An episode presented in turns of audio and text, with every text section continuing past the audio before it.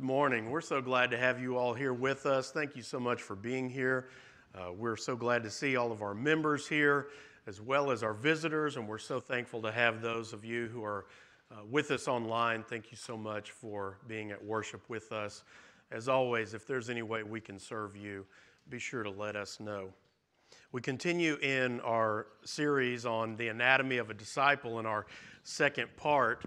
And I want to start by telling you about something that happened to me, to us, at the end, towards the end of last year. We were driving back into Tyler from Lindale after one of Malia's uh, tennis tournaments. And I was in my truck because uh, I had come later.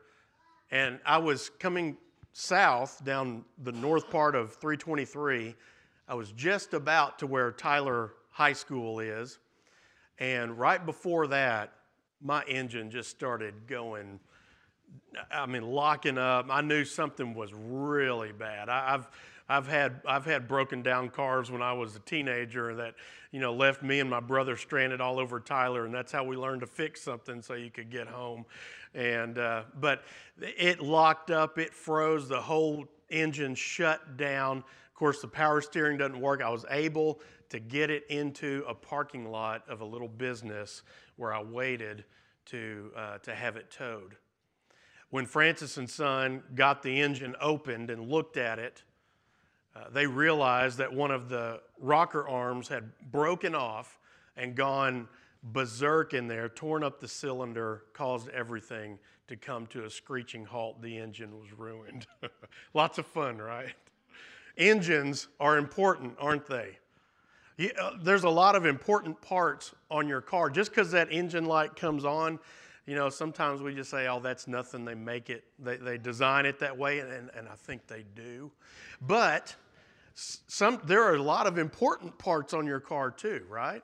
And if and if they go out, then it matters. Well, your engine is one of those major components on your vehicle. If your engine goes out, it ain't good, is it? Well, we started last week looking at uh, the core of what it is to be a disciple of Jesus. And we, we saw that the word disciple in the Greek means learner, and we typically say follower. But if you're following, you're learning, and that was the model of what they did as, uh, as they followed rabbis that they learned from, and they recognized Jesus as a rabbi. And so we said at the very core is being humbly submitted in your heart to God. But then the second part of that core, on that outer ring around that uh, the humbly submitted heart, is having a biblically formed mind. A biblically formed mind. So these two together make up your engine for spiritual growth a humbly submitted heart to God, and a biblically formed mind, shaped and informed by the Word of God, make up your spiritual growth engine. And engines are important. And everything else, all the other layers, the different dimensions of a disciple's life that we're going to look at, are, a, an outpouring of, an extension of, come out of that core of a humbly submitted heart and a biblically formed mind. So, we want to focus on having a biblically formed mind this morning. If you want to grow spiritually, you need to work on your core, your, your heart being humbled to God, submitted to God, and your mind being uh, biblically formed. And everything else related to being a disciple of Jesus is an extension of that core. So, you've got to work on your core. You know, there's two types of wisdom that we see in Scripture. You know, we receive different messages, thousands of messages every day from everything that we see all over the place. And many of those we don't even realize that we're receiving. We're on information overload, aren't we? Advertising overload, stimulus overload when it comes to all of the possible things you could pay attention to that are pushed your way through your phone, through the TV, various advertisings, all kinds of media and, and, and, and venues in our culture. Our culture just feeds us constant message. It's more than we can keep up with, it's more than we can process today. It's not like it used to be. And, and we have access to far more information than any other generation in history. And really just at, at our fingertips. And it's, it's, you know, fundamental morality is not common like it used to be, is it? It used to be basically a, a fundamental morality that virtually all people had. And, and sadly, that's not the case anymore. There's still a lot of it out there, but it's sadly not what it used to be and certainly what it ought to be. Just at least, at least a fundamental morality that people bought into, that people lived by, even if they didn't believe in God. There's no more moral foundation in so many individuals' lives and in so many homes. When I led the a nonprofit that, that I did in, in Abilene, we worked with at risk students in the, uh, in the school district there. And so I got to talk with students who came from backgrounds, some were good, positive backgrounds, and some there was nothing there. One of my, one of my case managers on one of the middle school campuses uh, was telling me about the kids he works with and telling me stories, and he, he was a Christian. And he said, I tried to talk to them about right and wrong. There, and he said, You got to understand, Jake, there's no foundation to build on with some people, there's nothing there. You're starting at the dirt level to get through to some people on right and wrong and morality. So many people live with no moral foundation and their, their values change whenever the culture shifts. Their values, their beliefs are whatever is currently common in culture, right? And because everyone else seems to believe that, and that's what all the messages say I should believe, that must make it right because that's what it seems like we all believe now. That's what's being pushed in my eyes and in my mind. And so we've got to figure out how can, if I'm going to be a disciple of Jesus, how can I have a biblically formed mind? What do I do with my mind? Because being a disciple is more than just saying, I love Jesus and I love God and being nice and good. It's far more than that. James tells us about these two kinds of wisdom in James chapter 3. Look at verses 13 through 18. Who is wise and understanding among you? By his good conduct, let him show his works in the meekness of wisdom. But if you have bitter jealousy and selfish ambition in your hearts, do not boast and be false to the truth. This is not the wisdom that comes down from above, but is earthly, unspiritual, demonic. For where jealousy and selfish ambition exist, there will be disorder and every vile practice. But the wisdom from above is first pure, then peaceable, gentle, open to reason, full of mercy and good fruits, impartial and sincere. And a harvest of righteousness is sown in peace by those who make peace. You see the two kinds of wisdom that James presents to us here. One comes from above and one comes from below. It's earthly, he calls it. Uh, one is motivated by jealousy and selfish ambition.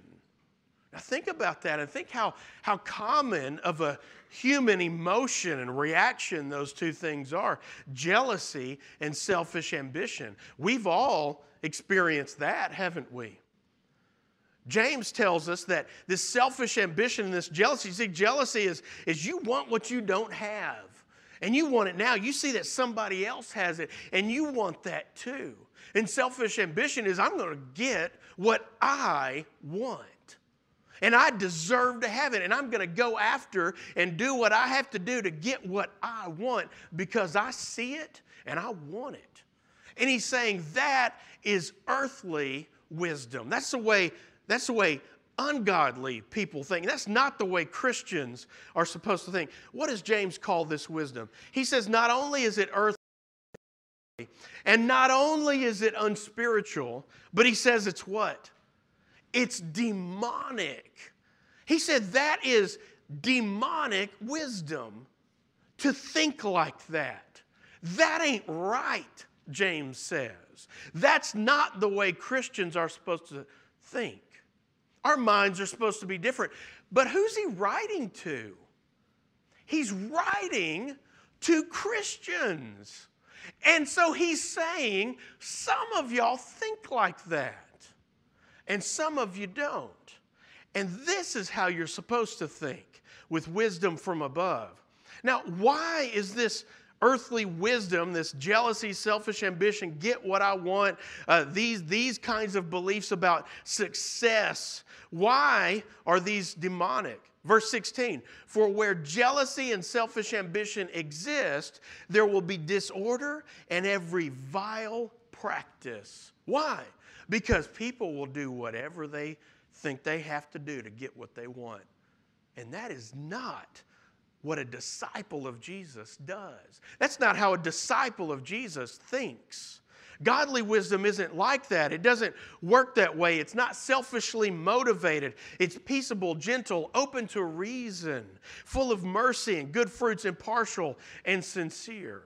Now, look at what Paul writes in 1 Corinthians 2, verses 14 through 16. The natural person, that earthly wisdom, the natural person does not accept the things of the Spirit of God, for they are folly to him, and he's not able to understand them because they are spiritually discerned. Those things of God are discerned spiritually by a spiritual mind, not by a natural mind. So that person can't understand these things of God. They're foolishness, they're folly. Verse 15 the spiritual person judges all things, but he himself uh, is to be judged by no one. For who has understood the mind of the Lord so as to instruct him? He quotes from the Old Testament. But we have the mind of Christ. The Christian is supposed to develop a mind just like Christ's mind. And that sounds like an impossible thing. And, while we may never achieve that, that's our aim is to get our minds to be like Christ's minds. See that who's that natural person that Paul references here? That's the person who does not have the Spirit of God. And according to Acts chapter 2:38, they, they have not put on Christ in baptism and therefore have not received the Holy Spirit. Now, we're not talking about children. We're not talking about people that are not old enough to comprehend this and understand what this means to live uh, as a Christian. We're talking about those who are old enough to understand this. He said, Those people are not living according to the wisdom that God would have us to live by. We are to have the mind of Christ. Our viewpoint on life, our worldview, the way we see things, the way we think about things, in our daily decisions in those challenging moments, is supposed to be the way Jesus thought about them, the way he saw things, not the way the world would see a thing. Paul said that the Christian has the mind of Christ in another place in Philippians 2 5. And, and, he, and a mind that thinks the way Jesus did would change their attitudes and all the way, all the way they look at everything. So our, our very attitude is supposed to be Christ-like. So how do we develop this mind of Christ?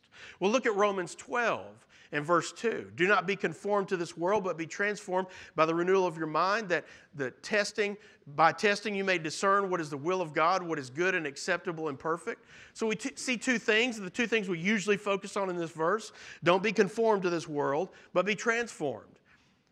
But what we don't stop and look at a lot of times is how we do that. How did Paul say to not be conformed, but to be transformed? He said, by the renewing, the being made new of your mind. That's how you do it. That's how you are not conformed or pressed into the mold of culture, pressed into the mold of this world and what it wants you to believe and think. So, the beliefs and values of this world, don't be pressed into that mold, but be transformed, which means to be uh, to become something altogether different uh, by the renewing of your mind. Well, how is your mind made new? We're made new in Christ, that new creation that he wrote about in 2 Corinthians 5. Your mind is to be biblically formed, it's to become Christ's uh, mind. Our thinking is to be godly and holy and upright. Now, think about this though. If that is true, how can your mind become like Christ's mind, be biblically formed, shaped by Scripture, if it's not being fed Scripture? Do you see that? See, my mind is going to be formed by whatever I'm putting in my mind, right? So if I'm not taking in Scripture, Scripture can't form and mold and develop my mind to be a mind like Christ's mind. So that tells me that I have a responsibility on my own to make sure my mind is being biblically formed. And so, what does that tell us? See, in verse number two, the rest of verse number two, it says, It's only when our minds are made new, renewed in Christ, can we discern the things of God, right and wrong, with that spiritual wisdom he's talking about? Because he says uh, that by testing, when your mind is renewed, you may discern what is the will of God. See, you can only know the will of God when your mind is shaped by the scripture of God. See, a lot of people run around and say, God told me to do this, and I'm praying God will bless me to do it. Well, how do you know that? Did, was your mind shaped by Scripture to tell you, to guide you according to God's Word, to make that life decision, to do that thing? And in fact, where can you point to that helps you understand that that's the course you ought to take, that that's the decision you ought to make? See, if I'm sincere about being a follower of Jesus, then I need to let the words of Christ shape my mind so I can do the things of Christ and do the things He would have me to do. You want to live for God, but you don't want to study His Word. Well, that doesn't make sense. It doesn't make sense to say, I, I love God, I want to follow God, I want to be a, a follower of Jesus, but I, I don't want to study the Bible. Well, it seems just hard. I don't understand all these, all these things in the Old Testament and the stuff in, in the New Testament. Well, guess what? You got to put in some work to study. You got, you got, to, you got to seek to understand. Uh, you got to study His Word. A Christian without a Christian mind is a Christian who doesn't think Christianly. Do you see that? So, how can I have a Christian mind if I'm not devoting myself to understanding His Word? And a follower of Jesus, a disciple, remember that word means what? Learner. Do you see that? So, I'm following Jesus, learning from Him. Well, how am I learning from Him? From his word that he gave us. Paul said it another way in Ephesians 4 22 through 24 to put off your old self, who you are before Christ, before you're a Christian, who belongs to your former manner of life and is corrupt through deceitful desires. See the, the mind there, and be renewed in the what? Spirit of your minds, and to be put on the new, put on the new self, created after the likeness of God in true righteousness and holiness. So we're to be renewed in the spirit of our mind. When your mind is biblically formed, it also keeps you from being led astray by false teachings. See, you're going to hear some different things. And how do you know what is right and what is wrong according to the word? When you hear it, well, somebody else believes this, or you read something else and it says this. Well, how do you figure out what's right and what's wrong? Well, you could listen to whoever's most persuasive. You could listen to what, what do most people say. That's one, those are two different ways of doing it. Or you could make sure you're studying the Word of God to get a sound understanding on that subject from God's Word Himself. Now, you may listen to somebody and you may hear two or three different thoughts on a thing. And then you take that to the Word and you say, well, What does God have to say about this? And then I'll make up my mind based on the Word of God. And some of them may be right, some of them may be wrong. Look at Colossians chapter 2, verse number 8. Paul wrote, See to it that no one takes you captive by philosophy and empty deceit See the philosophy, thinking. There's a lot of philosophy out there. There's a lot of good thought out there. There's a lot of self help stuff out there. And, and I'm not saying none of that, that you can't look at any of that and none of that can be helpful, but I'm saying you got to discern truth from error. So see to it that no one takes you captive by philosophy and empty deceit, according to what? Human tradition, according to the elemental spirits of the world, and not according to what? Christ.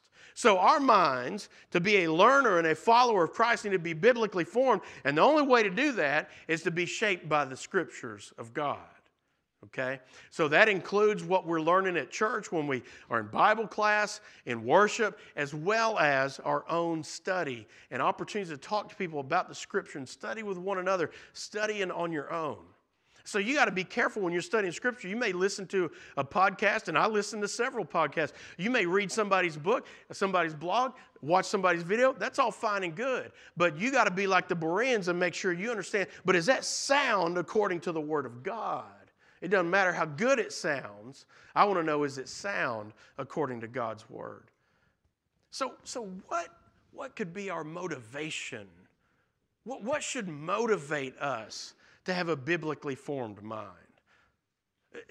Guilt or, or just obligation? Or is there something else that should be our motivation to have a biblically formed mind? Well, Jesus tells us where this motivation comes from, should come from, in Matthew 22 37. Someone asked Jesus, Teacher, which is the great commandment in the law? And he said to him, you shall love the Lord your God. Now, we usually read this really fast, but slow down and listen to what he says.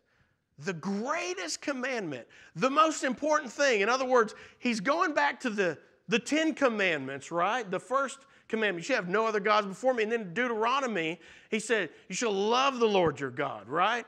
And now he's repeating that here and saying, This is the main thing this is the greatest thing. This is the most important thing. Love the Lord your God with all your heart.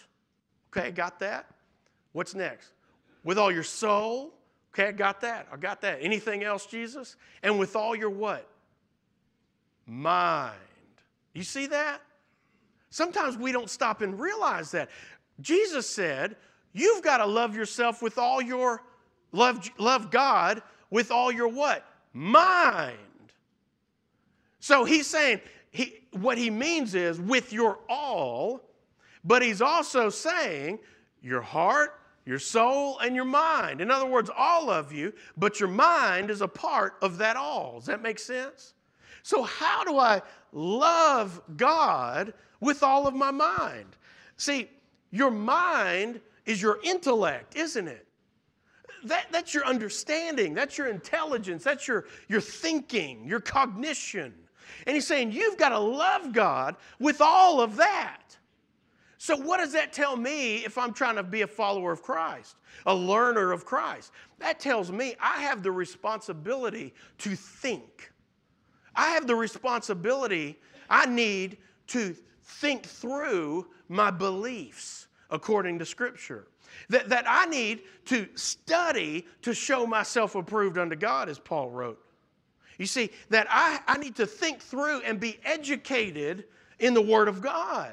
So I can't be passive in this deal. This isn't a passive thing, it's active.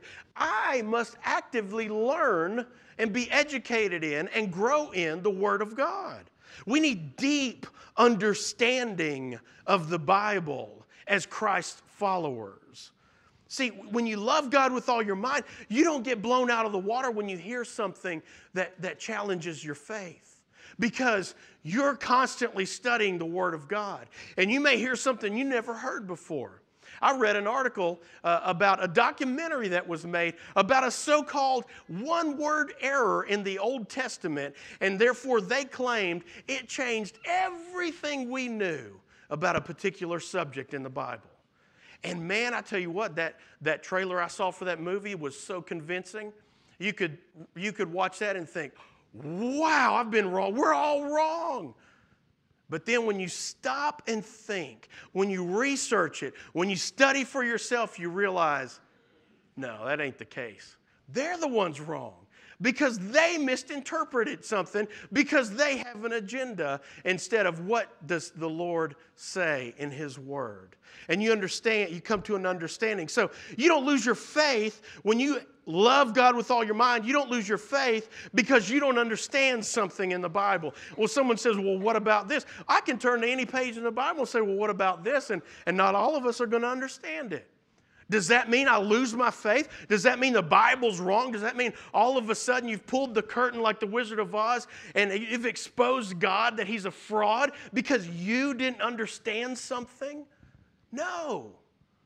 What that should do is drive me deeper into God's Word, to love Him with all my mind, my intellect, my thinking, and not let my faith be shattered by something I haven't heard or thought of before. Don't leave God because something doesn't make sense to you. Just because you don't understand doesn't mean the Bible's wrong or that God is wrong. God is still God. My job is to be that what? Learner of Christ. Do you see that? It means we need to study the Word of God, let God reveal Himself to us in His Word, and as well love ourselves, love God with our all, heart, soul, and mind. God loved you with His all, didn't He? Did you know that? He, he asked his followers, Love me with your all because I loved you with my all. And when you have that kind of relationship with God, there's nothing else like it. You're at, you're at the highest heights of that kind of relationship you can have with your Heavenly Father and with Christ your Savior when you love Him with your all. And that's the kind of relationship that every disciple of Jesus wants. And, and God's, God's telling us to do nothing less than what He did for us. He loved us with His all. How did He do that? Well, He created this world and He created us to be with us, to be in relationship with us. And then when sin came along and entered the world and messed everything up, what did he do? He sent his son to be a sacrifice for us, to take our sins away for those who would turn to him in faith and have their sins washed away through baptism by being united with Christ and his death, burial, and resurrection. And he says, I've loved you with my all. Love me with your all. And that's the re- only proper response when we are convicted by the message of the good news of Jesus Christ, is to in turn love him with our all, our heart, soul, and our mind. If we can help you this morning, maybe you have questions and you want to study. Maybe you're ready to put on Christ in baptism. Maybe you just need prayers for some other thing. If we can help you in any way this morning, we invite you to come as we stay stand and sing.